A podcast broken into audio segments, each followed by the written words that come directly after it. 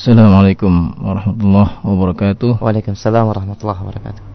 Innal hamdalillah nahmaduhu wa nasta'inuhu wa nastaghfiruh wa na'udzu billahi min shururi anfusina wa sayyiati a'malina. May yahdihillahu fala mudilla lahu wa may yudlil fala hadiya lahu. Wa ashhadu an la ilaha illallah wahdahu la syarika lahu wa ashhadu anna Muhammadan 'abduhu wa rasuluh. يا أيها الذين آمنوا اتقوا الله حق تقاته ولا تموتن إلا وأنتم مسلمون. يا أيها الناس اتقوا ربكم الذي خلقكم من نفس واحدة وخلق منها زوجها وبث منهما رجالا كثيرا ونساء. واتقوا الله الذي تساءلون به والأرحام إن الله كان عليكم رقيبا.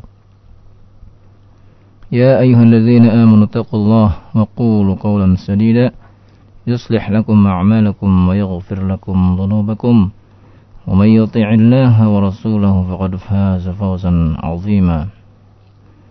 أما بعد فإن أصدق الكلام كلام الله وخير الحدي هدي محمد صلى الله عليه وآله وسلم وشر الأمور محدثاتها وكل محدثة بدعة وكل بدعة ضلالة وكل ضلالة في النار. Khon Fidin Azakumullah pendengar radio Roja yang berbahagia. Di mana pun anda berada Kita bersyukur kepada Allah Jalla wa'ala Dengan nikmat yang demikian banyak kepada kita Sehingga pada malam yang berbahagia ini Kita masih dapat melanjutkan kajian kita Tentang ahkamut tajwid. Bab yang akan kita bahas pada malam ini yaitu An-Nun wal Mim al-Mushaddidatain. وقال صاحب تحفة الأطفال وغن ميما ثم نونا شددا وسمي كل حرف غنة بدا huruf nun dan huruf mim yang bertasydid.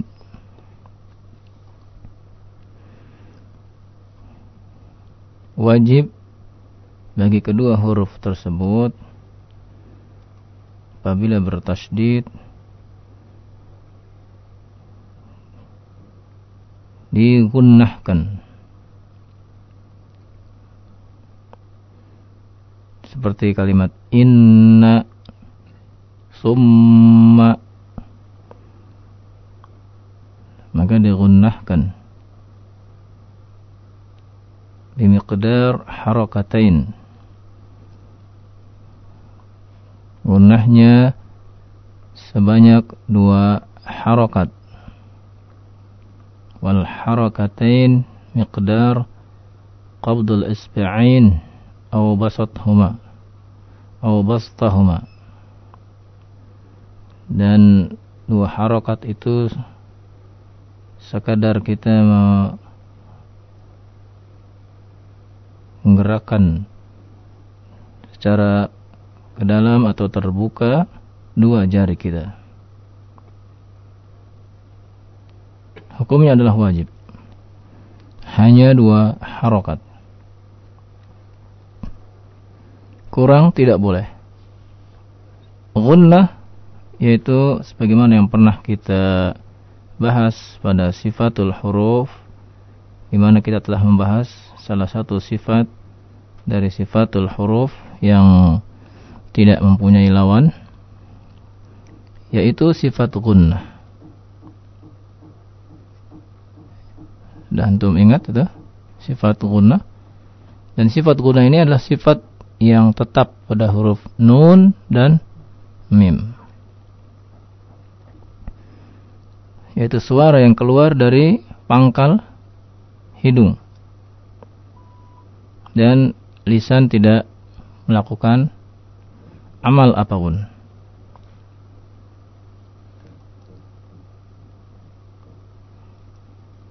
Ada yang mengatakan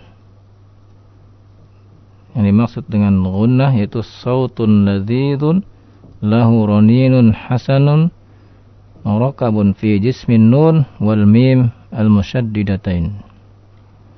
Itu suara yang lezat yang bagus yang memiliki uh, ronin ya, suara nyaring ya, yang tersusun di huruf nun dan mim yang bertasydid seperti kalimat inna atau summa atau dalam dua kalimat seperti innasya mimmal dan lain-lain.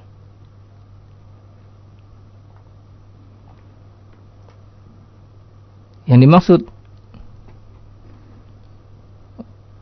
menggunakan huruf nun dan mim ada di beberapa tempat. Yang pertama, Apabila ada nun sukun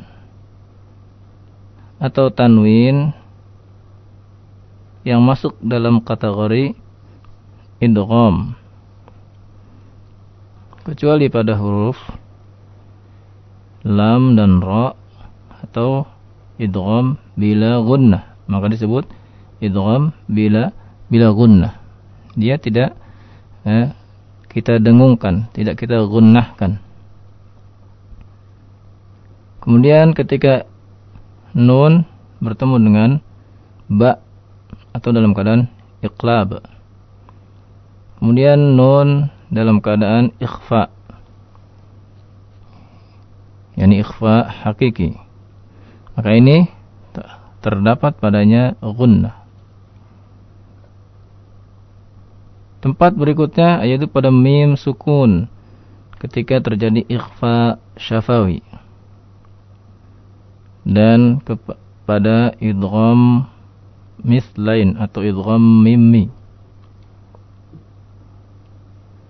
Kemudian yang ketiga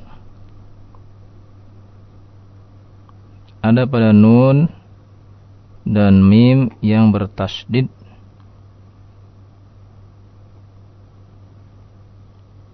baik pada satu kalimat maupun dalam dua kalimat.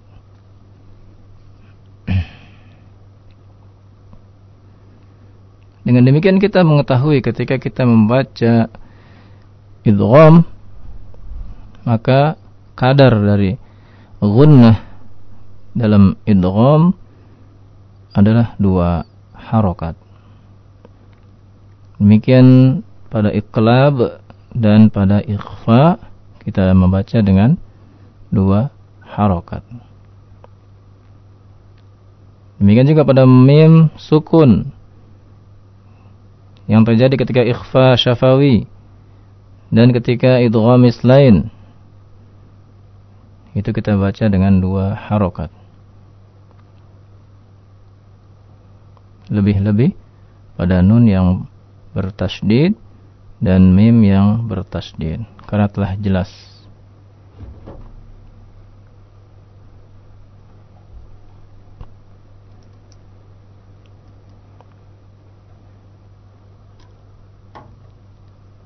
Tingkatan dalam gunnah yang pertama yang paling sempurna gunnah itu yaitu pada mim dan nun yang bertasdid. Ini yang paling sempurna, yang paling kuat. Tingkatan kedua yaitu pada idgham bi gunnah.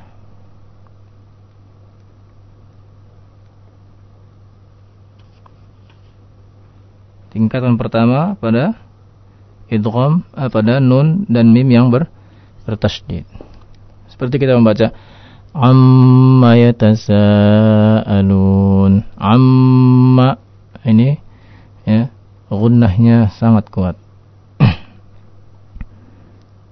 Innal insana in nun yang bertasydid.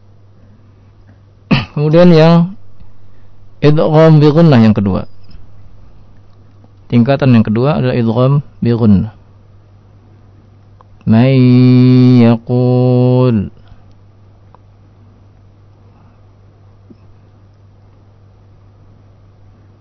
Kemudian tingkat ketiga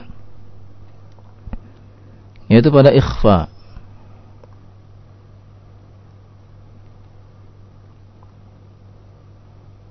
Dan masuk di dalamnya iqlab.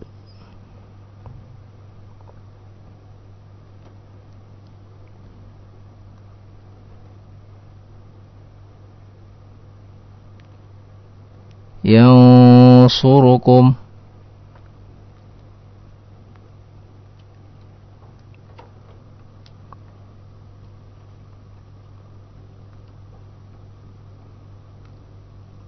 masuk di dalamnya yaitu pada mim sukun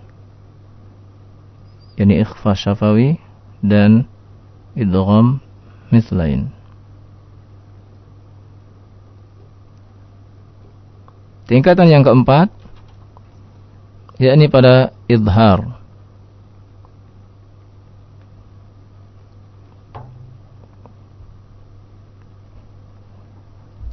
Seperti an'amta min ghillin. Ini tingkatan yang keempat. Tingkatan yang kelima adalah tingkatan nun yang atau mim yang mutaharrik yang berharokat.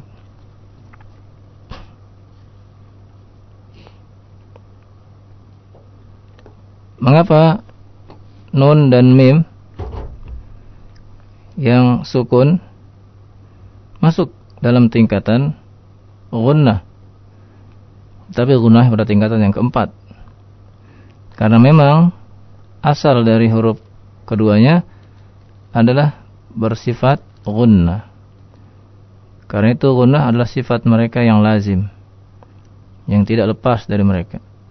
Sehingga dalam keadaan izhar pun mereka memiliki sifat gunnah.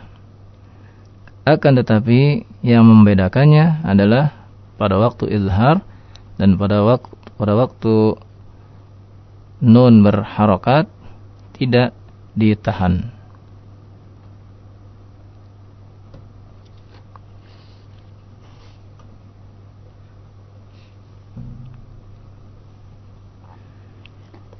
Karena itu pada nomor satu dan nomor tiga atau tingkatan yang pertama sampai tingkatan yang ketiga masuk pada kategori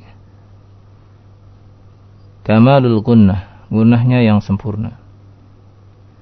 Sedangkan pada tingkatan yang keempat dan kelima disebut aslul gunnah.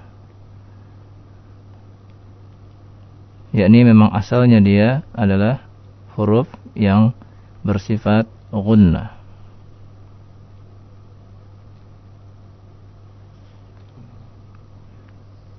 Karena itulah disebutkan tadi di muka perkataan pengarang Tuhfatul Atfal wa ghunna miman summa nunan shuddida wa sammi kulla harfa ghunnatin bada.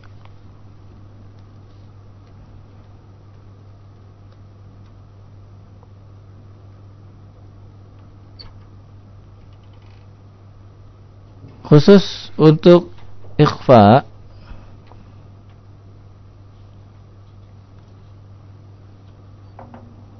Gunnah pada ikhfa. Menghadapi huruf-huruf isti'la. Dan lima di antara huruf isti'la ada pada huruf ikhfa Sebagaimana antum telah ketahui, huruf isti'la ada berapa? Ada berapa ya kan? Ada? Ada tujuh. Terkumpul dalam kalimat khussa dhaqtin qid. Ya. Nah, dari ketujuh huruf isti'la tersebut lima huruf masuk dalam bahagian ikhfa. Yakni huruf sad dad ta dha dan qaf. Karena mereka ikhfa maka ketika itu mereka digunnahkan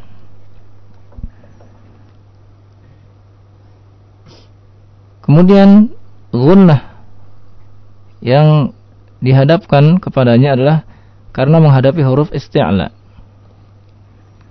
Karena itu para ulama mengajarkan kepada kita ketika ikhfa yang dihadapkan kepada huruf isti'la berkata pengarang Al-Salsabilus Safi wa fakhamul ghunnah intalaha huruf isti'la'i la siwaha. Dan tafkhimkanlah. Ini tebalkan. Gunnah tersebut apabila terbacanya pada huruf-huruf isti'la bukan selainnya. Dan huruf isti'la ada ada tujuh. Tetapi yang dua keluar dari bagian ikhfa yaitu huruf kha dan ghain. Kha dan ghain masuk bahagian izhar. Karena itu ketika membaca ikhfa pada kelima huruf tersebut menggunakannya adalah dengan ditafkhimkan. Yang pertama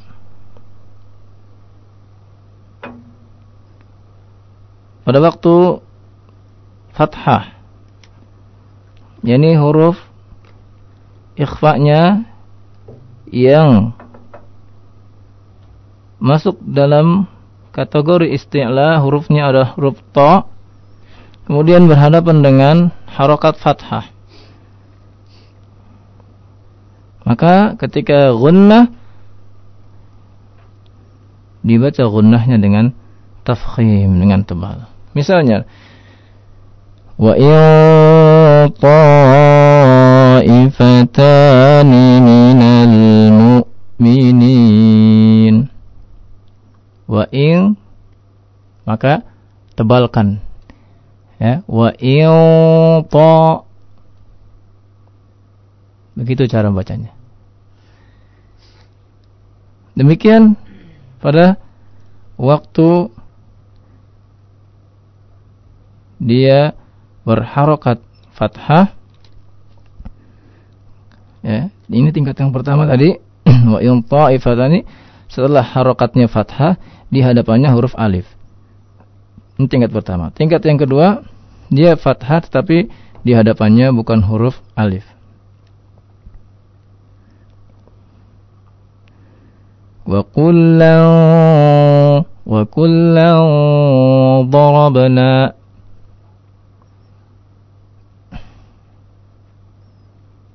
ketika mengikhfakannya dalam keadaan gunnah yang tafkhim yang tebal. Kemudian apabila yang ketiga tingkatan ketiga yaitu apabila dia berharokat dhammah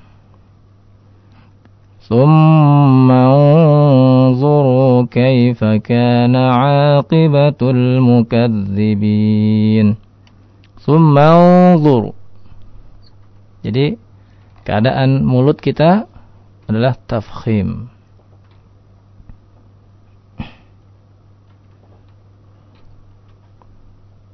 Ada sedikit perbedaan pada riwayat Imam Abi Ja'far Al-Madani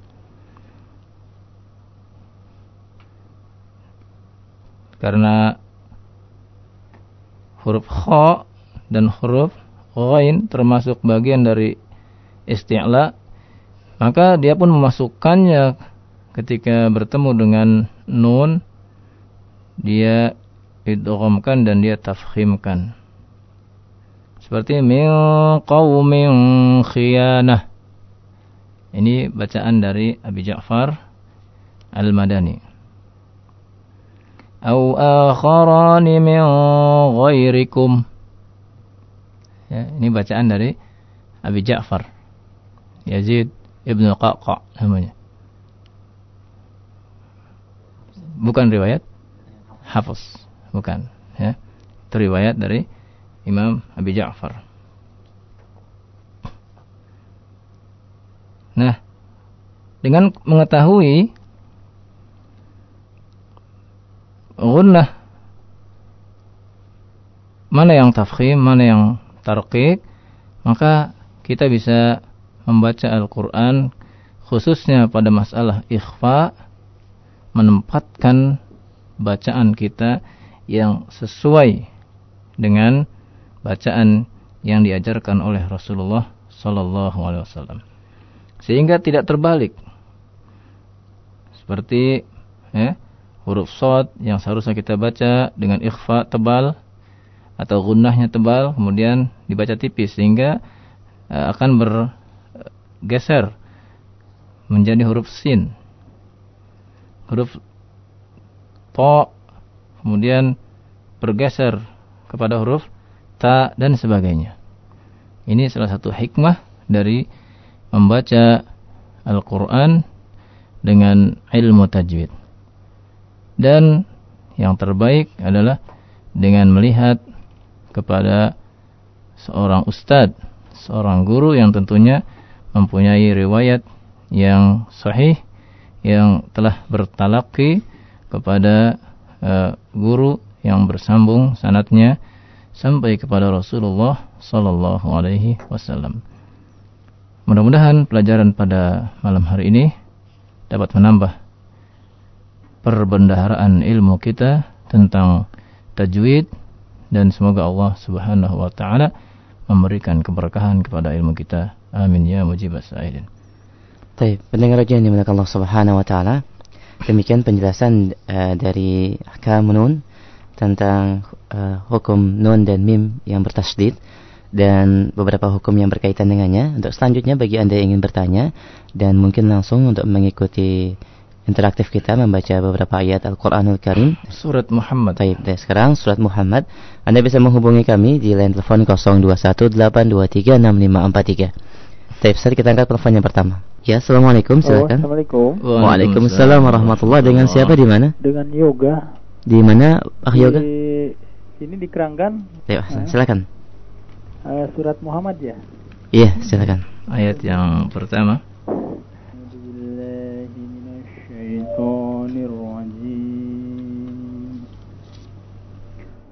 بسم الله الرحمن الرحيم الذين كفروا الذين كفروا وصدوا عن سبيل الله أضل أعمالهم. Cukup satu ayat ya. Eh, silakan set langsung. Iya. Eh, antum temukan di dalam ayat tersebut ya, hmm. uh, ikhfa atau hukum yang lain dari ahkamun nun? Ikhfa, ikhfa ada. Yang mana tuh? Ansabilillah. Iya. Bagaimana cara membacanya? Ansabilillah. Iya, dengan tafkhim apa dengan tarqiq? Dengan tartib. Dengan? Tartib. Tarqiq. Tartik. Tarqiq. Tartik.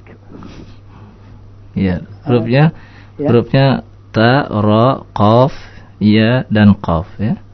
Iya. Uh -uh. Begitu ya. Bagus ya. Dengan tarqiq dan dengan dibaca tipis ya, tidak tebal. Iya. Tartik. Ya. Iya, bagus. Jazakallah khair. Baik. Assalamualaikum. Ya. Waalaikumsalam warahmatullahi wabarakatuh. Ya jazakallah khair pada yoga yang masih eh, menjaga di toko ya. Baik, kita sambung kembali bagi para pendengar roja yang lain silakan Anda bisa menghubungi kami di belakang akh yoga di Keranggan di 0218236543. Sekali lagi di 0218236543. Baik, kita angkat kembali. Assalamualaikum.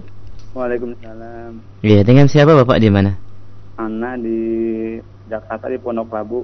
Dengan Bapak siapa ini? Pak Adang. Pak Adang. Pak Adang. Baik, silakan Pak. Surat Muhammad ya Pak. Ayat Ya, yang kedua. Ayat kedua ya. Iya. أعوذ بالله من الشيطان الرجيم والذين آمنوا وعملوا الصالحات وآمنوا بما نزل على محمد على محمد Bima kalau maaf kalau dimulai dari situ bima nuzila. Oh iya Ya. بما نزل على محمد وهو الحق من ربهم كفر عنهم سيئاتهم وأصلى بالهم Iya, karena ayatnya panjang ya. Eh, di sini harus eh, mengambil nafas yang cukup banyak ya. Iya. Eh, berhentinya memang agak sulit ya. Apabila kita mengambilnya. Seperti wahwal haqqu min rabbihim itu sebaiknya tidak berhenti di situ, tapi diteruskan. Iya, iya. Ya, karena di situ ada tanda apa, Pak? Di mushaf tengah Bapak. wakaf. Tanda wakaf apa? Huruf apa di atasnya? Robihim Iya. Huruf apa di mushaf antum? Alif lam. Hmm? Lam alif. Iya. Ya, artinya yang mana Ustaz? di mushaf Bapak mushaf mana, Pak? Mushaf Indonesia atau mushaf standar? Wakofnya Iya, mushaf di mushaf Bapak. di mushaf wakofnya huruf za, Huruf huruf za. za. Iya. Oh, berbeda ya, Pak ya? Iya. Ya, tidak apa-apa. Eh, silakan eh, Bapak melihat di ayat kedua tersebut. Apakah Bapak dapati materi pada malam hari ini? Mim gunah ya Iya, mim gunnah. dalam bacaan Muhammad Iya, berapa harokat, Pak? dua harokat Dua harokat, ya. Namanya disebut apa, Pak? mim gunah Iya disebutnya apa namanya? Dalam ilmu tajwidnya disebut wajibul gunah gunnah musyaddah oh iya ya. Anda belum paham apa Iya, gunnah musyaddah. gunah mustad Iya, gunnah yang bertas bertasdid, oh ya. iya Kemudian yang lain mirobihim mir rabbihim. Apa itu hukumnya, Pak? mim disukun Bertemu dengan ra. oh iya Eh mirobihim idgom Idgham apa, Pak? idgom bila gunah Bila gunnah. Naqis atau kamil? gimana Naqis atau kamil? tar tartik ya Bukan. Naqis atau kamil? naki Hmm? Naqis, Pak? naki ya Apakah masih ada sifat dari eh, nunnya? Dari gunahnya masih ada tidak? nggak ada tidak Tidak ada berarti? Nah, oh iya iya nakis atau kamil? iya iya Kamil ya, iya iya kami hilang sama sekali. Iya. Ya, maka disebut idgham bila gunnah ka kamil. Iya, iya, iya.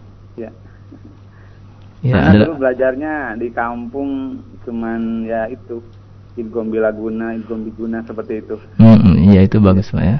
Iya. Iya. Terima kasih Pak ya. Baik, itu saja ya, Pak ya, cukup? Insya Allah Iya. ya ya. Iya. Jazakumullah khair. Afwan. Ya. Iya, Assalamualaikum. Waalaikumsalam warahmatullahi wabarakatuh. Baik, dari Pak Adan tadi dan pendengar Roja bagi Anda yang ingin bertanya atau uh, berinteraktif kembali di 0218236543 tafadhol.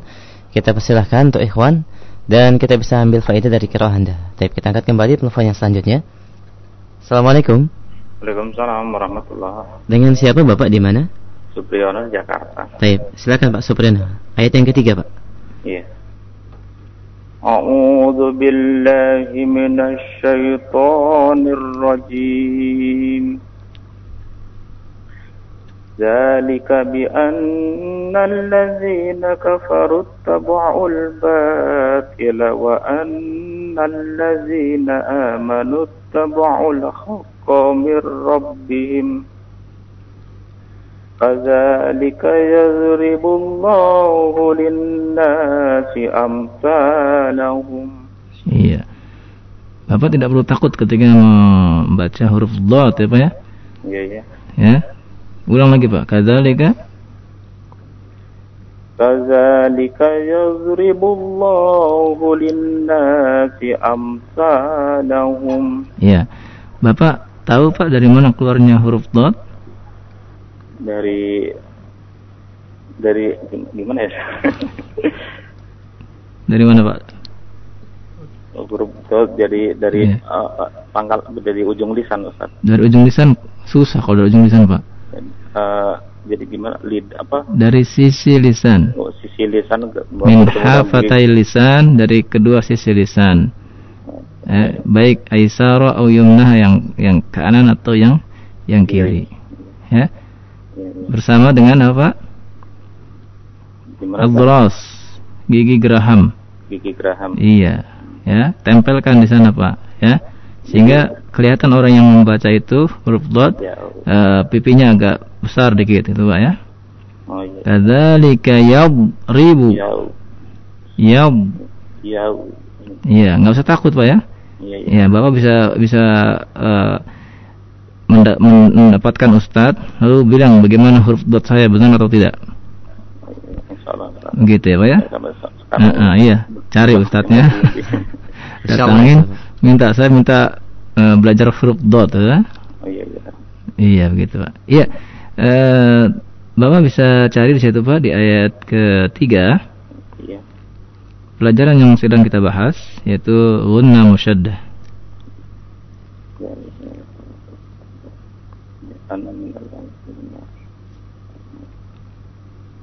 Sudah ada? Sudah ada, Pak? Tidak ada Ustaz Tidak ada, Pak? Di anak itu apa, Pak? di Amin. Amin. Bi anna di anna ya. Itu termasuk yang mana, Pak? yang tadi an Ya, itu an- terma- lagi ya. Iya, itu termasuk yang gunna Oh, musyaddah. Oh, iya. Artinya gunna musyaddah itu pada huruf mim yang bertasydid dan pada huruf nun yang yang bertasydid. Baik pada satu kata walaupun ataupun pada dua kata. Itu namanya gunna musyaddah. Dibaca berapa harokat? dibaca dua harakat Ustaz. Ahsan dua harokat. Ya. Kemudian yang lain Bapak dapati? Silakan. di wa annal lazi Iya, wa anna ladzina sama dengan tadi sama apa ya? tadi. Iya. Kemudian yang lain? ada ketemu uh, mir rabbihim ya Mir rabbihim. Apa Iya. itu hukumnya apa? ilham nakil Idgham? naqis eh, Gimana, Pak? ya si, sifat- hilang sifat hurufnya apa Pertama idgham bila bila guna bila gunna. Kemudian dia masih Oh, ada idgham. tidak huruf nunnya? Oh, Zatnya dan sifatnya? hilang hilang Hilang sebagian apa sebagian apa semuanya? atau se- semuanya Nah, berarti jadi kamil kamil. Begitu, Pak ya. Idgham bila gunna kamil. kamil Iya. Kemudian linnasi. Linnasi. linnasi Termasuk yang mana, Pak? Eh, linnasi Iya. Mana ahkamnya? Oh, kurang paham Yang sedang kita bahas ini, Pak ya, yaitu gunna guna musyad musyaddah. mutaddah Iya, nun yang bertas bertasdid. Iya. Ya, nanti Bapak eh, dengarkan kajian ulang ya, Pak ya. ya. Jazakallahu khair. ya saya mau tanya boleh Ustaz? Boleh, boleh. Saya sedikit mengalami kesulitan waktu membaca surah Al-Kahfi ayat ke-23 Ustaz. Surat Al-Kahfi ayat ke-23. Al-Kahfi ayat Ya, ke-23. di awal-awal ayat. Mm-mm. wala taqulanna lisa. Jadi di sini Wala taqulanna lan- li syai' li- li- jadi bacanya lisai gitu. li syai'in. Oh, lisaiin. Iya. Ya di sini ada di atas huruf alif ada huruf buletan gitu seperti di surah Al-Kafirun gitu. Mm-mm. Jadi eh, di sini saya takut salah membacanya jadi jadi Ya, untuk it- membacanya lisaiin. Itu tanda dari mushaf Madinah ya Pak ya? Ya, Bapak pakai mushaf Madinah kan? Eh, ini dua-duanya saya hadapin, Pak. Ya, hadapin ya. Yang yang ada di mushaf Madinah Iya. ya. Tanda bu- bulat kecil pada alif menunjukkan bahwa alif tersebut adalah alif tambahan Hmm, gitu. ya. Jadi tidak perlu bawa baca Oh, gitu. jadi wala taqulan lan li Lanna wala Oh, taqulanna li sayyin. li syai'in. Oh iya. Jadi alif di situ tidak perlu dibaca, Pak. Oh, jadi nggak perlu dibaca. Iya, begitu, Pak. Seperti kalimat berikutnya pada ayat ke-25 itu, Pak ya. Iya. Ya, salah samiatin. Oh, Sama itu, Pak. Alifnya di situ adalah diberi tanda ya, ya. bulat kecil. Itu tidak perlu dibaca, Pak. Hmm, Ya, di ayat ke-26 juga ya bima labisu itu ada alifnya juga, Pak. hmm, ayat 26 kali ya. Iya. Ya itu tanda pada mushaf Madinah. Oh iya. Jadi ini yang di Musab Indonesia ada, di Madinah juga ada. Yang di mushaf Indonesia tandanya gimana, Pak? Ad- Ada juga tanda-tanda yang seperti di Musab Madinah gitu. Iya, sama tandanya. Terdapat gitu. Iya, ya. Iya. Mm. Ya, terima kasih Ustaz. Sama-sama ya. Assalamualaikum warahmatullahi Waalaikumsalam. Waalaikumsalam warahmatullahi wabarakatuh. Baik, jazakumullah khair dan kami berikan kesempatan kembali bagi para pendengar uji yang lain yang ingin berusaha untuk berinteraktif atau masuk Anda bisa menghubungi di line telepon 021 823 6543 dan kami masih menampung pertanyaan via SMS Anda bisa layangkan di 021 7073 6543 Baik, kita angkat kembali penelpon yang selanjutnya Assalamualaikum Iya, dengan siapa Bapak di mana? dengan Zuhri di Pondok Kopi. Baik, silahkan Pak Zuhri. Ayat yang Ayat selanjutnya, keempat Pak. ya. Ayat yang keempat, Pak.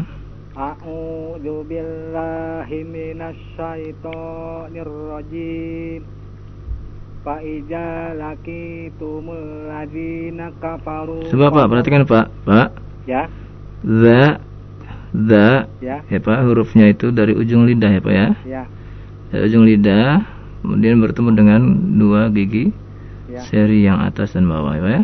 ya. Fa iza Fa iza fa iza za fa iza lagi? za fa iza Nah, belum belum belum dimasukkan Belum kena. belum kena ditempelkan ke ujung gigi. za za Za za za za Sedikit lagi Pak. za Ya nanti bawa berusaha ya Pak ya. ya Datang eh, ke Ustadz minta diajarkan huruf za itu Pak ya. ya. Ya silakan baca Pak. Fa iza laqitumul ladzina kafaru fador barriqab hatta atqantumuhum fasuddul wataq fa imma mannam ba'du wa imma fidaa dari mana San? Hatta lanjutkan. hatta hatta nado Hmm? al har Coba perhatikan Pak, hurufnya kurang satu Pak. Calo bukan. hatta tado al harbu auzaroha jalika walau sya Walau walau yasha Allahu la hmm? walau walau Walau? yasha Allahu lang nasoro min tasara walau yasha Allahu lang tasara minhum walakin liyabluwa ba'du. Hmm? wala dari walasan. Walakin. Walakin liyabluwa ba'dakum bi ba'd. Iya walladzina kutilu fi sabilillahi falan yudilla a'malahum Iya, ya. Iya. Coba Bapak perhatikan eh, di ayat keempat tersebut. ya Silakan yang Bapak temukan dari ahkam tajwid pada malam ini. ya Ustaz Ya. Bapak mengikuti kami dalam kajian tajwid ini? iya Ustaz Iya, coba dicari, Pak. yang Hukum mim musyaddahnya Ya, saya. hukum Hukum gunnah ya, gunnah ya, musyaddahnya. guna musyaddahnya. saya kurang ngerti istilah Oh, belum paham Pak ya? Iya. Iya, enggak atau apa-apa ya. itu saja non atau mim yang bertasdidnya pak. oh yang faima Ya, gitu. Silahkan gitu. eh, satu-satu ada. eh, satu yang faima sama manan itu Iya, Iya. itu. Itu namanya guna guna musyad musad. Musyaddah. Ini materi kita malam ini guna musyaddah. Dibaca berapa harokat lah? paling sedikit dua Ustaz Hah? dua Paling sedikit? dua Emang dua harokat, Pak ya? Dua harokat ya? Ustaz. Mm-mm. Maksimal pak. Ya. Dua harokat saja, Ya. ya? ya. Ya, itu materi kita. Bagus ya, Pak ya? Ya udah. Jazakallah khair. Baik, jazakallah khair Bapak ya. ya assalamualaikum Waalaikumsalam Waalaikumsalam. warahmatullahi wabarakatuh. Baik, kami berikan kes- kesempatan kembali bagi para pendengar roja yang ingin berinteraktif kembali di layanan telepon kami di 0218236543. Kami ulangi kembali bagi Anda mungkin yang baru bergabung, hukum eh, pembahasan kita malam ini adalah gunnah musyaddah dan kita sedang membaca surat Muhammad ayat yang kelima untuk selanjutnya untuk penelpon selanjutnya silakan di 0218236543 Assalamualaikum Waalaikumsalam. dengan siapa di mana Uh, Muhtar di Bekasi. Pak Taib Eh, dikecilkan sedikit suara radio monitornya Pak ya ada feedback balik silahkan أعوذ بالله من الشيطان الرجيم Sayahdihim wa yuslihu balahum. Satu ayat lagi, Pak. Wa yudkhiluhumul jannata 'arrafaha lahum. Iya, bagus. Silakan Bapak dapati uh, ahkam pada malam ini, Pak. Eh, jannata. Ya. Jannata. Jannata. Iya. Apa namanya, Pak? Guna bertasjid ya. Guna musyaddah. Musyaddah. Iya, berapa harokat? Dua harokat. Dua harokat. Ahsan tabarakallahu fiik. Khairan. Assalamualaikum Waalaikumsalam warahmatullahi wabarakatuh Taib, silakan kembali bagi para pendengar Roja Anda bisa mengikuti di line telepon 0218236543 dan bagi Anda yang ingin bertanya melalui pesan singkat di 021703543. Kita berikan kesempatan Ustaz, untuk di Iya, studio. yang- Silakan akhi, fadhal. Eh, siapa namanya? Iya, silakan. Dekatkan mic-nya. Taib, silakan. Ayat selanjutnya ayat ke Ya, ketujuh. أعوذ بالله من الشيطان الرجيم يا أيها الذين آمنوا إن تنصروا الله ينصركم Ya, perhatikan ya. Antum pada yang pertama tidak dua harokat. Yang kedua antum pas dua harokat. Ya. Pada praktek ikhfa'nya itu. Ya. Yang pertama antum kurang. Coba ulang lagi. Ya ayyuhalladzina amanu in tansurullaha yansurkum in تنصروا الله ينصركم ويثبت أقدامكم Aqo dengan qalqalah. إن تنصروا الله ينصركم ويثبت أقدامكم Ya, ketika membaca ikhfa yang eh, berhadapan di sana huruf nun menghadapi huruf isti'la, maka ikhfanya dibaca dengan apa? Dengan tafkhim, ya. Coba ditafkhimkan. Ya. Ya ayyuhalladzina amanu in tansurullaha yansurkum ketika in tarqiq ya tau ikhfa ya paham ya coba diulang lagi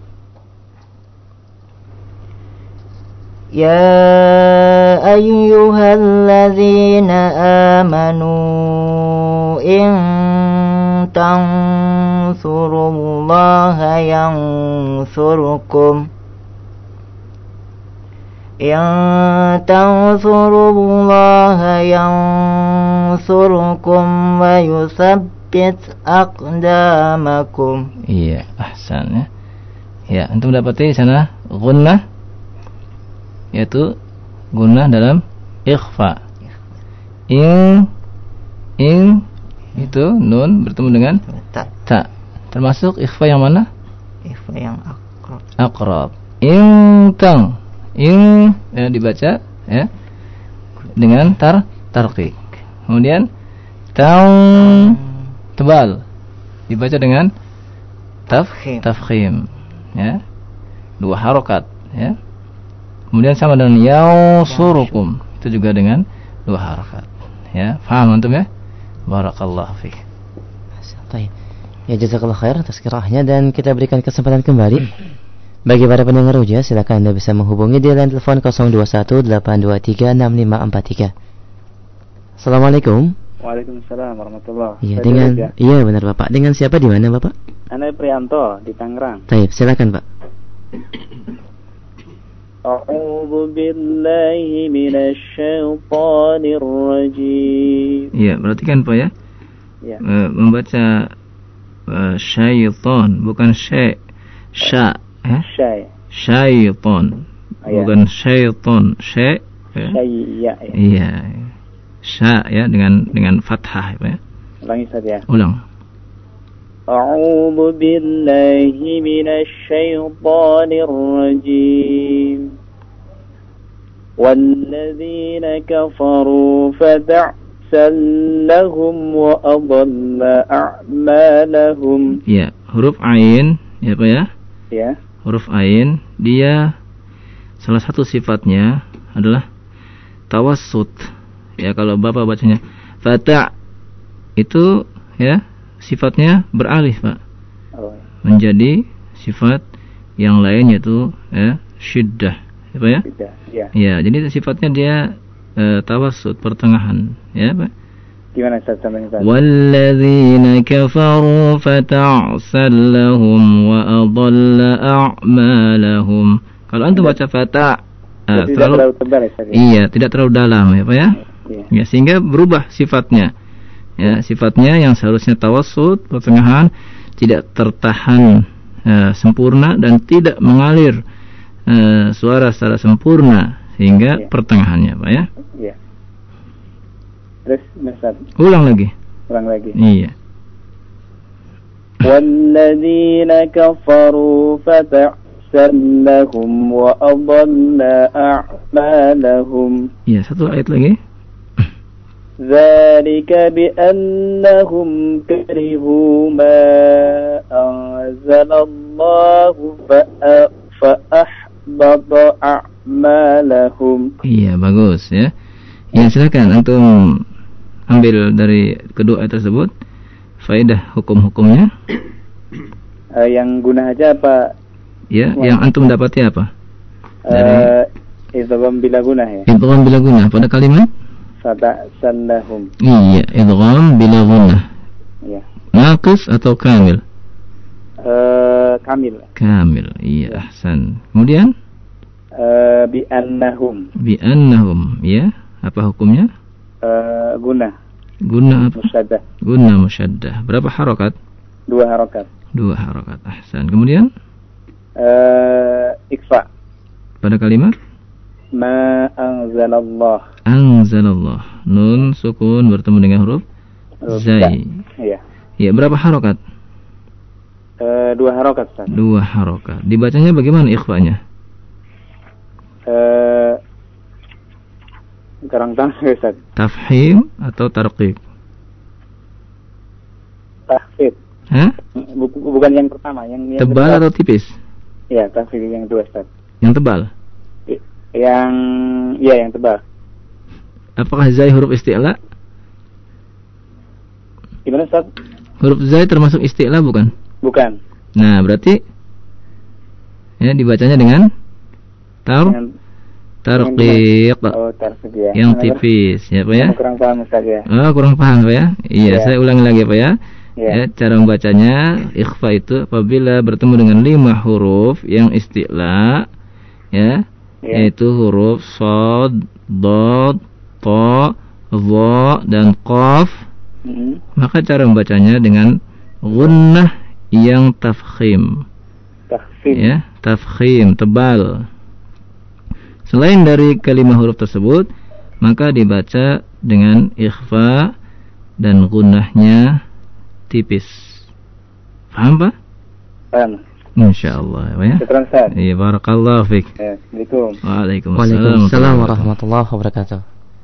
Ya, jazakallah khair kepada Bapak Prianto di Tangerang. Dan sebelum kita lanjutkan kembali untuk Anda bagi para pendengar roja, kita akan rehat sejenak. Kita akan kembali setelah kita ikuti jeda yang berikut ini. Jangan kemana-mana, tetap setia di 756 AM.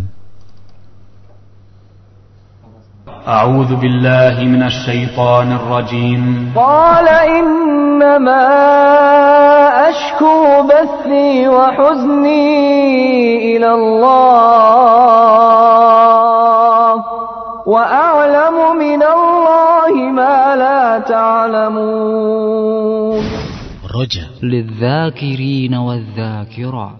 القرآن. لو أنزلنا هذا القرآن على جبل لرأيته خاشعا متصدعا من خشية الله.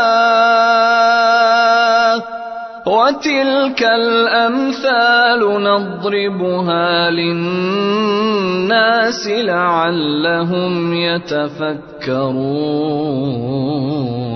رجا راديو دعوة أهل السنة والجماعة. للذاكرين والذاكرات. Ikhwatul Islam, Allah Subhanahu wa taala berfirman, A'udzu billahi minasy syaithanir rajim. Yarfa'illahu alladhina amanu minkum walladzina utul ilma darajat. Wallahu bima ta'maluna khabir. Allah akan meninggikan orang-orang yang beriman di antaramu dan orang-orang yang diberi ilmu pengetahuan beberapa derajat dan Allah Maha mengetahui apa yang kamu kerjakan. Jadi akhwan fiddin, a'azakumullah, orang yang menuntut ilmu adalah orang yang dimuliakan oleh Allah Subhanahu wa taala dan akan diangkat derajatnya oleh Allah Subhanahu wa taala untuk bisa menjadikan diri kita sebagai orang-orang yang berilmu ya kita harus belajar. Enggak mungkin orang itu lahir dalam keadaan berilmu, enggak mungkin. Innal insana lam yulad aliman. Sesungguhnya manusia tidak dilahirkan dalam keadaan berilmu. Ini perkataan seorang sahabat. Semua manusia lahir dalam keadaan jahil, dalam keadaan bodoh, dalam keadaan tidak tahu apa-apa. Kemudian Allah memberikan ilmu kepada mereka. Untuk mendapatkan ilmu itu harus belajar. Ilmu yang dimaksud qala Allah, qala Rasul, wa qala sahabah. Ilmu yang dimaksud apa yang Allah katakan, apa yang Rasul katakan, kemudian dijelaskan oleh para sahabat. Ini yang kita kenal dengan al-manhaj, cara atau sikap beragama yang benar yang kita ambil dari orang-orang yang terdahulu. Generasi terbaik dari umat ini yang masuk dalam firman Allah. Bahkan kepada mereka pertama kali Allah berfirman, "Kuntum khaira ummatin ukhrijat lin-nas." Kamulah sebaik-baik manusia yang Allah bangkitkan. Sebaik-baik umat yang Allah bangkitkan keluarkan untuk manusia. Para sahabat ridwanullah alaihim jami'an. Generasi terbaik dari umat ini. Dan Nabi menyambut orang-orang yang belajar ilmu syar'i marhaban bi talibil ilm. Selamat datang bagi orang-orang yang datang untuk menuntut ilmu syar'i. Dan orang yang menuntut ilmu syar'i Allah akan mudahkan jalannya ke surga kata Rasulullah sallallahu alaihi wasallam. Wa man salaka tariqan yaltamisu fihi ilman sahalallahu lahu bihi tariqan ila jannah barang siapa yang berjalan untuk menuntut ilmu Allah akan mudahkan jalannya ke surga hadis ini sahih diriwayatkan oleh Imam Muslim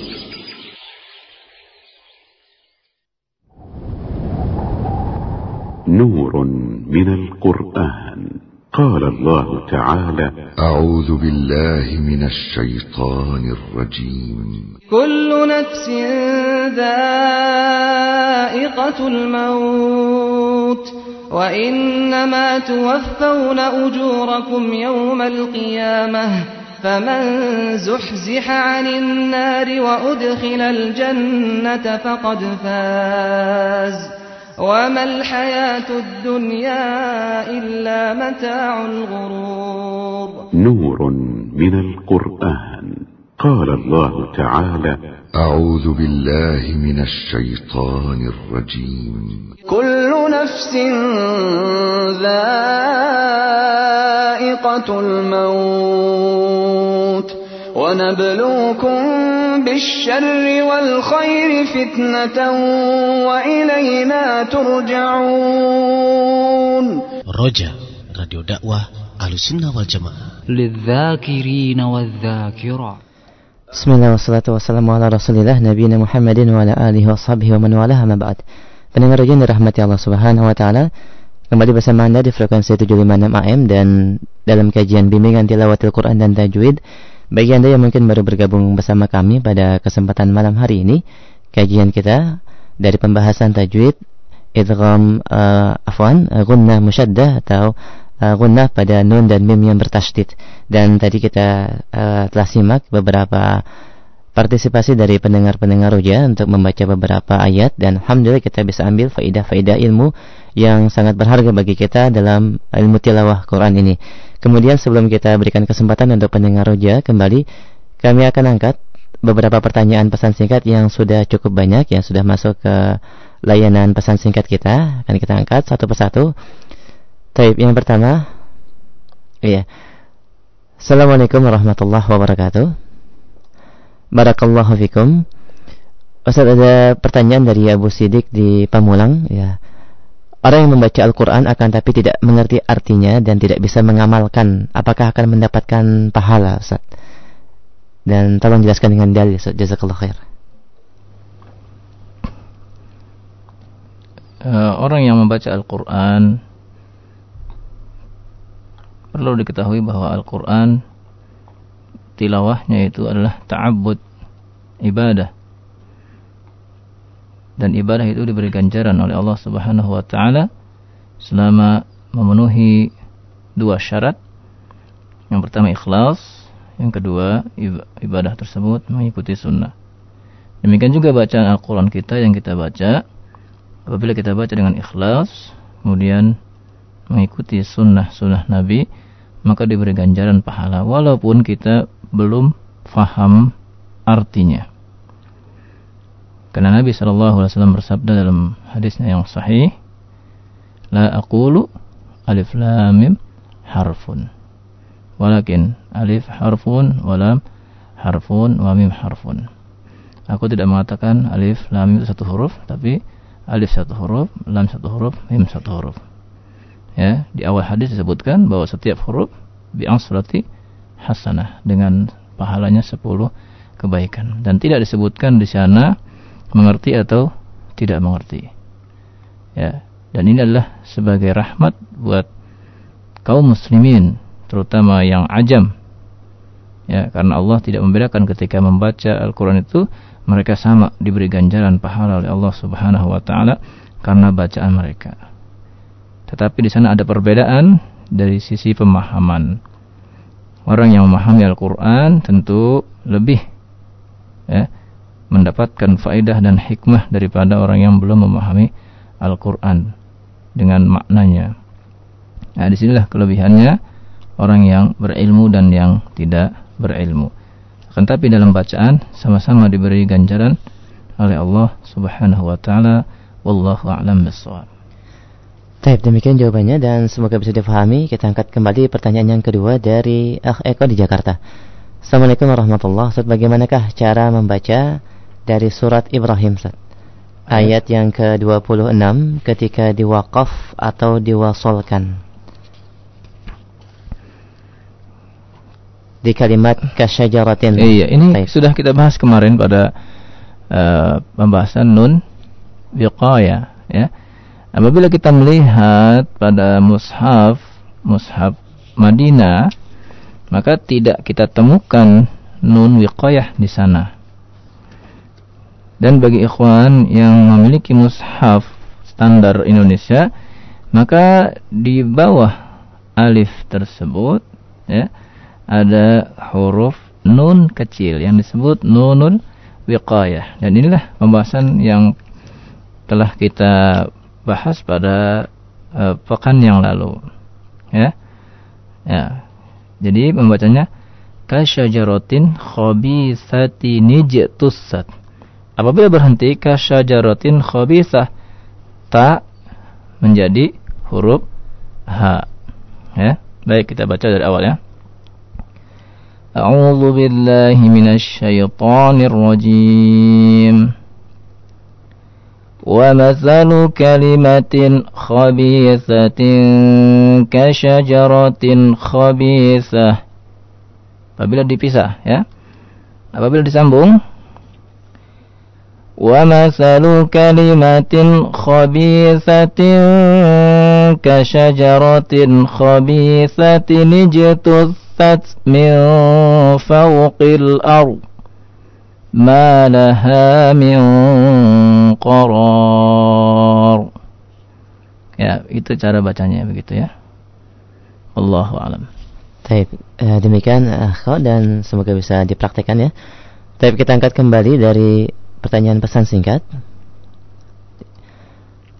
Baik, Assalamualaikum warahmatullahi wabarakatuh. Barakallahu fiqh. Ustaz, apakah perbedaan alif dengan hamzah? Kenapa hamzah ada yang ditulis berdiri, Ustaz? Jazakallah khair. Dari Ummu Salamah di Bekasi ini. Ya, alif dan hamzah berbeda. Yang pertama dari sisi makhrajnya. Alif makhrajnya dari al-jauf. Hamzah makhrajnya di atas al-jauf yakni pada aqsal halak ya. Nah, di situ sudah terlihat bahwa uh, keduanya berbeda. Kemudian yang terpakai atau untuk dibaca pada mushaf adalah hamzah. Sedangkan alif adalah untuk mad, untuk memanjangkan bacaan. Wallahu a'lam. Baik, demikian Salamah dan semoga bisa difahami. Kita angkat kembali dari pesan singkat dari Akh Farid Usman di Ciracas. Ustaz mungkin bisa dijelaskan keistimewaan-keistimewaan orang yang hafal Al-Quran dan sebagai target juga bagi ikhwan-ikhwan yang ada di rumah Ustaz. Fadol. Iya. Pertanyaannya. E, bagi ikhwan yang membaca hadis-hadis Nabi Sallallahu Alaihi Wasallam, tentu telah mendengar ya, sabda Nabi al-mahiru bil Quran ma'as safaratil kiramil bararah. Orang yang mahir membaca Al-Quran. Ya, ini yang hafiz ya, dalam membaca Al-Quran dia akan bersama malaikat-malaikat yang mulia Demikian juga Nabi Wasallam dalam setiap pengiriman pasukan-pasukan beliau selalu bertanya siapa di antara kalian yang paling banyak hafalannya. Lalu dialah yang dikedepankan untuk menjadi pemimpin pasukan. Sampai meninggalnya pun Rasulullah mengatakan kepada syuhada Uhud ya, kedepankan yang paling banyak hafalannya ketika dikubur di mana dikubur ada yang dua, ada yang tiga. Maka Nabi katakan kedepankan orang yang paling banyak hafalannya. Dari situ kita mengetahui bagaimana derajat orang yang uh, menghafal Quran.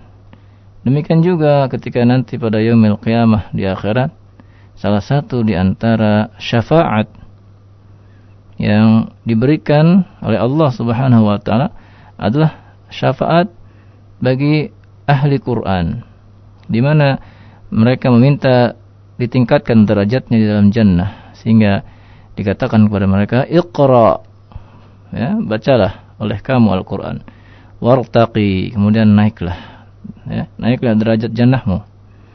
Ya. Iqra wartaqi. Warattil kemudian bacalah dengan tartil kama kunta turattilu fid dunya. Sebagaimana waktu kamu baca dengan tartil di dunia. Fa inna manzilatuka karena sesungguhnya tempat kedudukanmu inda akhir ayat. Di akhir ayat yang engkau hafal tersebut. Jadi demikian banyak sekali dan hadis-hadis yang lain juga banyak tentang keutamaan bagaimana menghafal Al-Qur'an ya. Dan cukuplah ya Nabi wasallam ketika bertanya kepada suatu kaum ya yang menyuruh mereka pulanglah kalian dan angkatlah salah seorang kalian menjadi imam. Lalu mereka bertanya, "Ya Rasulullah, tidak ada yang hafal paling hafal di antara kami kecuali seorang anak yang berusia tujuh tahun." Maka kata Rasulullah, ya, majukan dia jadi imam. Ya, sampai demikian keutamaannya. Ya, dan ini ya adalah bagian dari semangat yang diberikan oleh Rasulullah sallallahu alaihi wasallam untuk menjaga Al-Quran ini sampai pada akhir zaman. Karena itulah Al-Quran terjaga.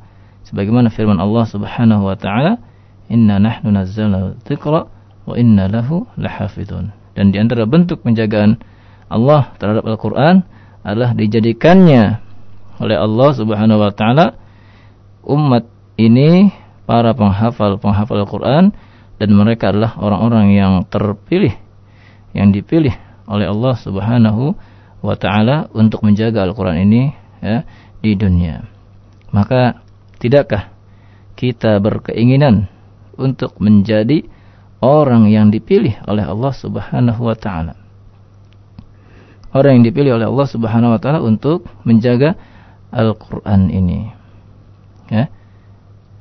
Tidakkah kita mengharapkan ya bahwa kita termasuk yang dipilih oleh Allah Subhanahu wa taala karena itu bagi siapa yang uh, berfikir maka dia akan dimudahkan oleh Allah untuk menghafalnya. Allah berfirman, "Walaqad yassarnal Qur'an lidzikr." Dan telah kami mudahkan Al-Qur'an itu sebagai ya, zikir. Ya, fahal mim muddakir. Ya, tidak adakah ya yang mau memikirkannya. Wallahu a'lam. Baik, uh, demikian dari di antara keistimewaan tentunya yang disampaikan Ustaz tentang orang-orang yang menghafalkan Al-Quran dan bagi para pendengar roji yang sudah memiliki hafal, hafalan maka pertahankanlah dan bagi anda yang mungkin belum mulai maka segeralah kita mulai ya untuk membaca dan menghafal sedikit demi sedikit daripada ayat Al-Quranul Karim dan kita mohon tentunya kemudahan dari Allah Subhanahu Wa Taala. Baik pendengar roji kita angkat kembali satu pertanyaan pesan singkat kembali. Assalamualaikum warahmatullahi wabarakatuh dari Abu Hatim dan pertanyaan yang sama dari pendengar yang lainnya di pasar minggu. Ustaz tolong diulangi tentang tingkatan gunnah, diulangi kembali Ustaz. Jazakallahu khair. Iya, ya. Tingkatan gunnah yang pertama yaitu pada nun sukun eh, yang yang pertama yaitu pada mim dan nun yang bertasdid. Ya, ini yang pertama. Kemudian yang kedua yaitu pada nun sukun dan tanwin ketika idgham. Ya, ketika idgham.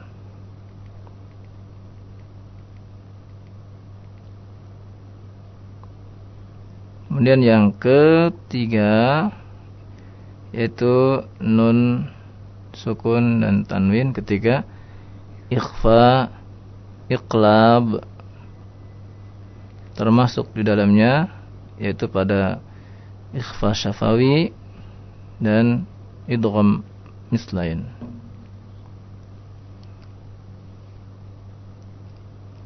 Dan yang ketiga yaitu uh, itu yang ketiga tadi ya. Nah, yang yang ketiga-tiganya ini masuk dalam kategori ya gunnah yang sempurna. Kemudian yang keempat adalah pada waktu nun sukun atau idhar. Dan yang kelima adalah pada waktu nun berharokat. Baik fathah, kasrah atau dhammah. Karena asalnya huruf nun tersebut adalah dia sebagai gunnah.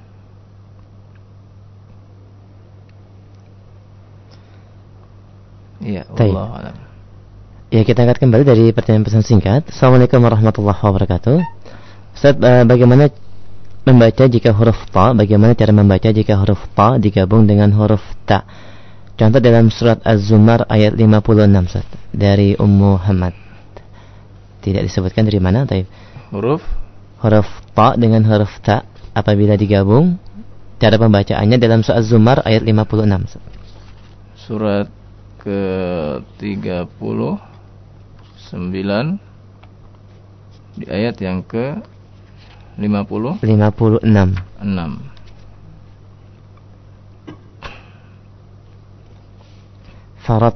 tuh.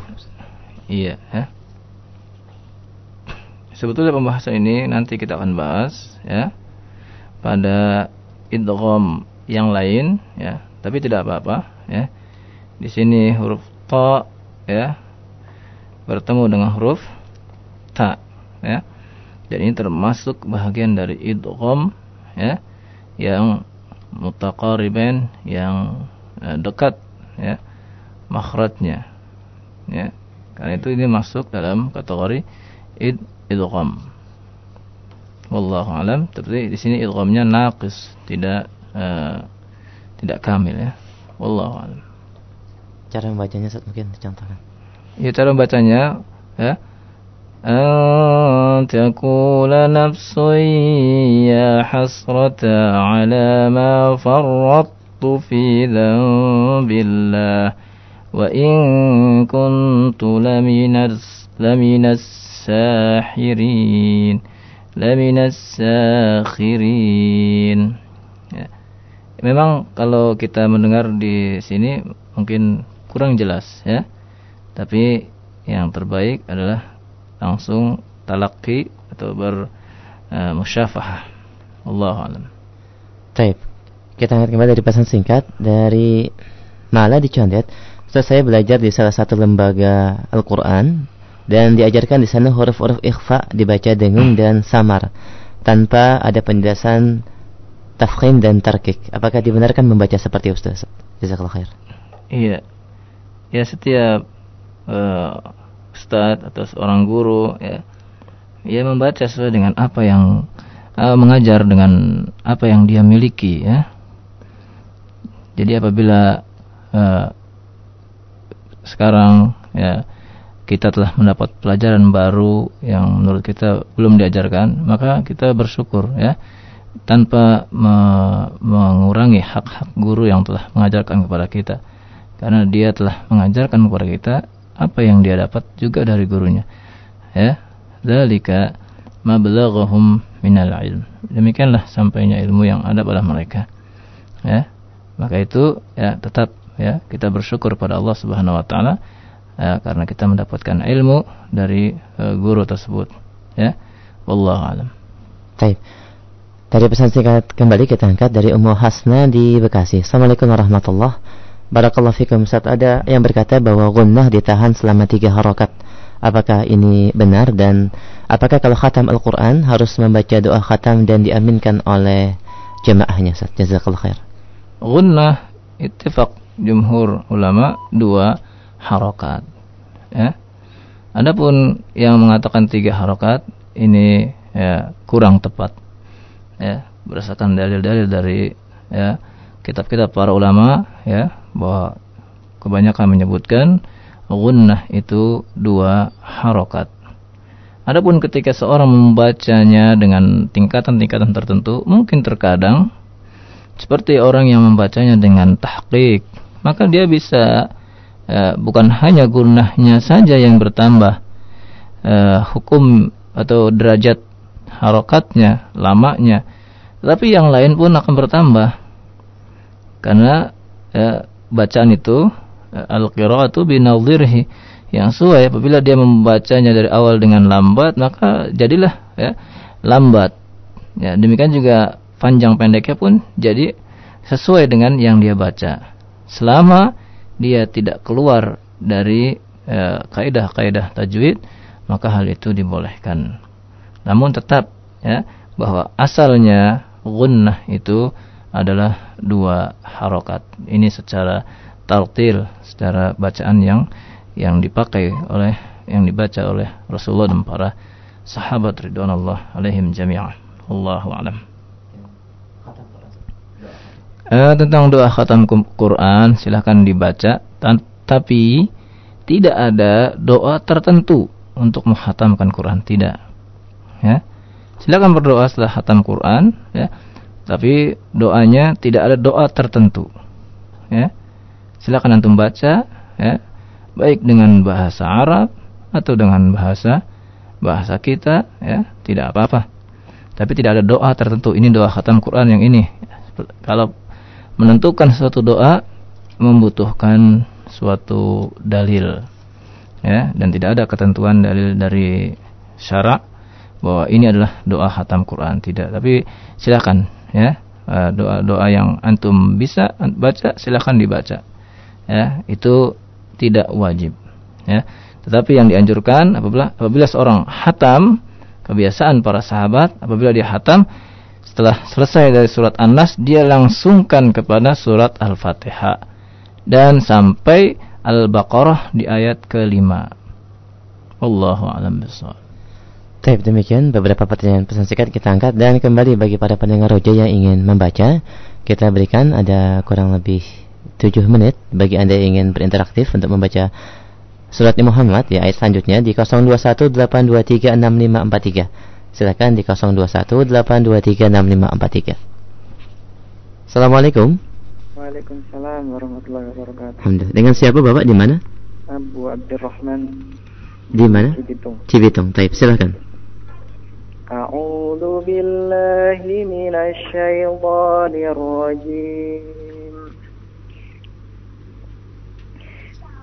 أفلم يسيروا في الأرض فينظروا كيف كان عاقبة الذين من قبلهم. دمر الله عليهم وللكافرين أمثالها. Barakallahu fiik. Ya, bagus sekali bacanya ya. ya antum belajar di mana? di Ustadz Tubangi dari Ustadz Ahmad Rofi. Oh iya bagus ya, alhamdulillah. Kemudian uh, antum sudah uh, uh, menghafal berapa juz? Insya Allah sekitar yang sudah ada delapan. Mabruk, mabruk ya. Ya teruskan insya Allah ya. Iya, antum uh, juga belajar ilmu tajwid tentunya ya. Insya Allah. Iya, coba dibaca ayat ke-10 itu dengan uh, dicari ahkamnya ya. Ahkam utama uh, fa'il duru yang untuk bagi uh, ikhfa. Iya. Dibacanya bagaimana? Fa'il zuru.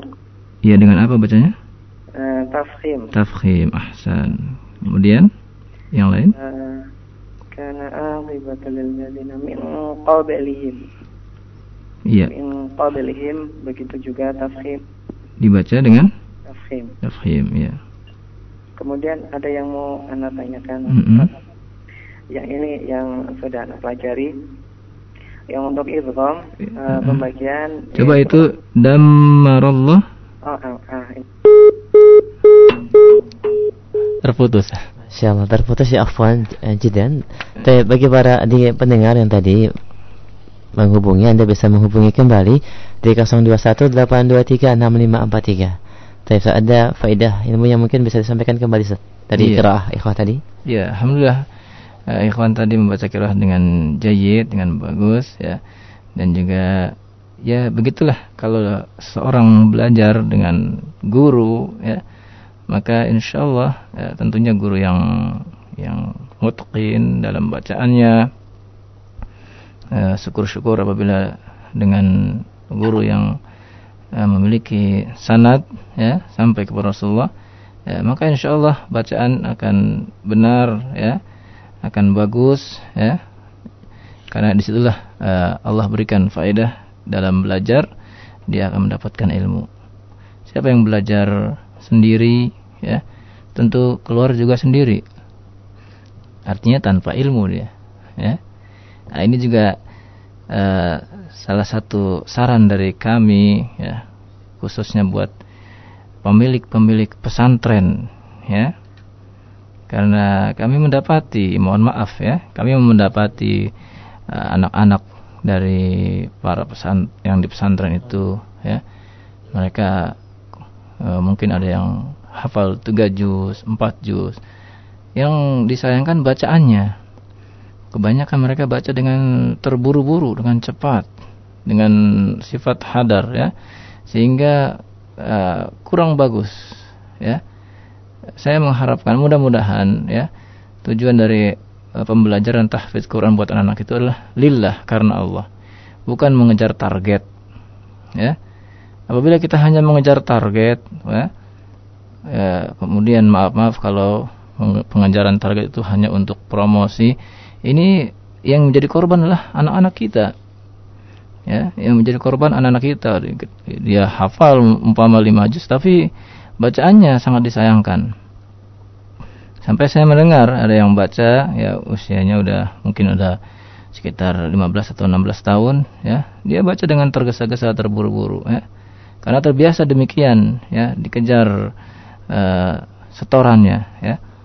Nah, perlu diperhatikan kembali ya uh, tentang makharijul hurufnya, kemudian tajwidnya, kemudian uh, juga bacaannya dengan tartil. Sehingga kita selain kuantitas hafalannya banyak, juga kualitas hafalannya bagus. Wallahu alam. Baik, satu penelpon terakhir mungkin kita angkat. Assalamualaikum. Waalaikumsalam warahmatullahi Dengan siapa? Di mana? Di Klender ya, silakan Pak. Di Surah Muhammad. Iya, silakan. Iya. Ayatnya? Ayat selanjutnya ayat ke 11 ya. 11. Ini uh, in, uh, inallah ya. Zalika. Zalika. Iya. Ayat 11. Ya. A'udzu billahi minasy syaithanir rajim. ذلك بأن الله مولى الذين آمنوا وأن الكافرين لا مولى لهم Iya, bagus ya Pak ya. Uh, Bapak temukan di sana ayat. Iya. Dilanjut ini. Udah cukup satu ayat saja Pak ya. Oh, iya. Ahkamnya Pak sudah Bapak pahami? Gimana? yang da dalam ayat 11 tersebut ahkamnya sudah Bapak pahami? Misalnya bi an ya, hukumnya di situ apa, Pak? Uh, saya, cukup mengerti. Cuma hmm. di ilmu tasir saya uh, kurang gitu anu. Mengerti cukup saya pendek. Oh, bacanya bisa ya, Pak ya? Tuh. Uh. Tuh, kalau gitu demikian. Iya, enggak apa-apa. Jazakallah khair, Iya, jazakallah khair ya, Bapak di kalender. Tuh. Dan mungkin satu pesan singkat terakhir Ustaz sebagai penutup kita angkat dari pendengar kita.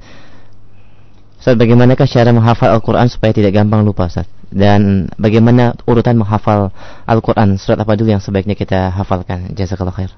Iya. Ya, menghafalkan Al-Quran ya, e, merupakan mauhibah minallah pemberian dari Allah Subhanahu wa taala dan suatu pilihan dari Allah Subhanahu wa taala. Allah telah memilih ya dari setiap hamba-hambanya yang Allah kehendaki untuk menjadi penjaga-penjaga Al-Qur'annya. untuk merealisasikan firman Allah Subhanahu wa taala inna nahnu nazzalna dzikra wa inna lahu lahafizun. Ya semuanya kamilah yang menurunkan az-zikra dan kami pula yang menjaganya. Ya. Untuk menghafal Quran pertama kita harus ikhlas. Ya ikhlas ya dengan niat bahwa kita ingin menjaga Al-Quran di dalam dada kita dan ingin agar kita mendapat ganjaran dari Allah Subhanahu wa taala. Tidak boleh dengan niat-niat yang lain. Kemudian eh, hendaklah kita datang kepada seorang ustadz, seorang guru dan belajar kepadanya ahkam tajwid terlebih dahulu sebelum menghafal. Karena hafalan yang banyak akan tetapi dengan rusaknya bacaan akan merugikan kita sendiri. Sehingga kita harus mengulang lagi dari awal nantinya. Tapi dengan bagusnya hafalan bagusnya makharijul huruf ahkam tajwidnya lalu kemudian kita menghafal maka sekaligus bagus pula bacaan kita ya dengan tartil ya, dan enak bagi setiap orang yang mendengarnya. E, kemudian e, wajib bagi yang telah kita hafal e, kita murojaah, kita ulang-ulang terus, ya. Kita baca terus, ya, agar kita tidak lupa. Dan yang terbaik kita murojaah, yakni dengan berdiri. Ya, karena merojah dengan berdiri membuat semangat dan khususnya berdiri di waktu malam. Karena Allah berfirman ya qumil laila illa qalila. Berdirilah kamu pada waktu malam. Apa faedahnya? Faedahnya kita bersemangat dalam membaca dan tidak ngantuk apabila kita berdiri ya untuk merojaah. Tapi kalau kita duduk saja. Mungkin bagi yang kuat bisa. Tetapi terkadang kemudian ya terkalahkan oleh rasa kantuk ya. Karena itu dianjurkan ya murojaah ya. E, mungkin dengan duduk setelah itu kita apabila datang rasa kantuk boleh kita berdiri ya sehingga menguatkan murojaah kita. Intinya ya untuk uh, menghafal ini ya, insya Allah ya, pembahasan kita masih panjang ya. Nanti kita akan bahas juga ya. Bagaimana eh, cara-cara uh, menghafal ya, Al-Quran dengan baik ya. Tentunya setelah kita memahami bacaan dengan hukum-hukumnya yang sesuai dengan kaidah-kaidah tajwid. Jadi bersabar. Dan apabila ingin uh, bertemu langsung dengan kami maka kami persilahkan di majelis-majelis yang uh, kami adakan ya. Wallahu a'lam bishawab itu mungkin akhir ya, kita. akhir, ya. Uh, kita tutup dengan doa. Subhanaka allahumma bihamdika. Wa asyhadu an la ilaha illa anta astaghfiruka wa atubu ilaik. Wassalamualaikum warahmatullahi wabarakatuh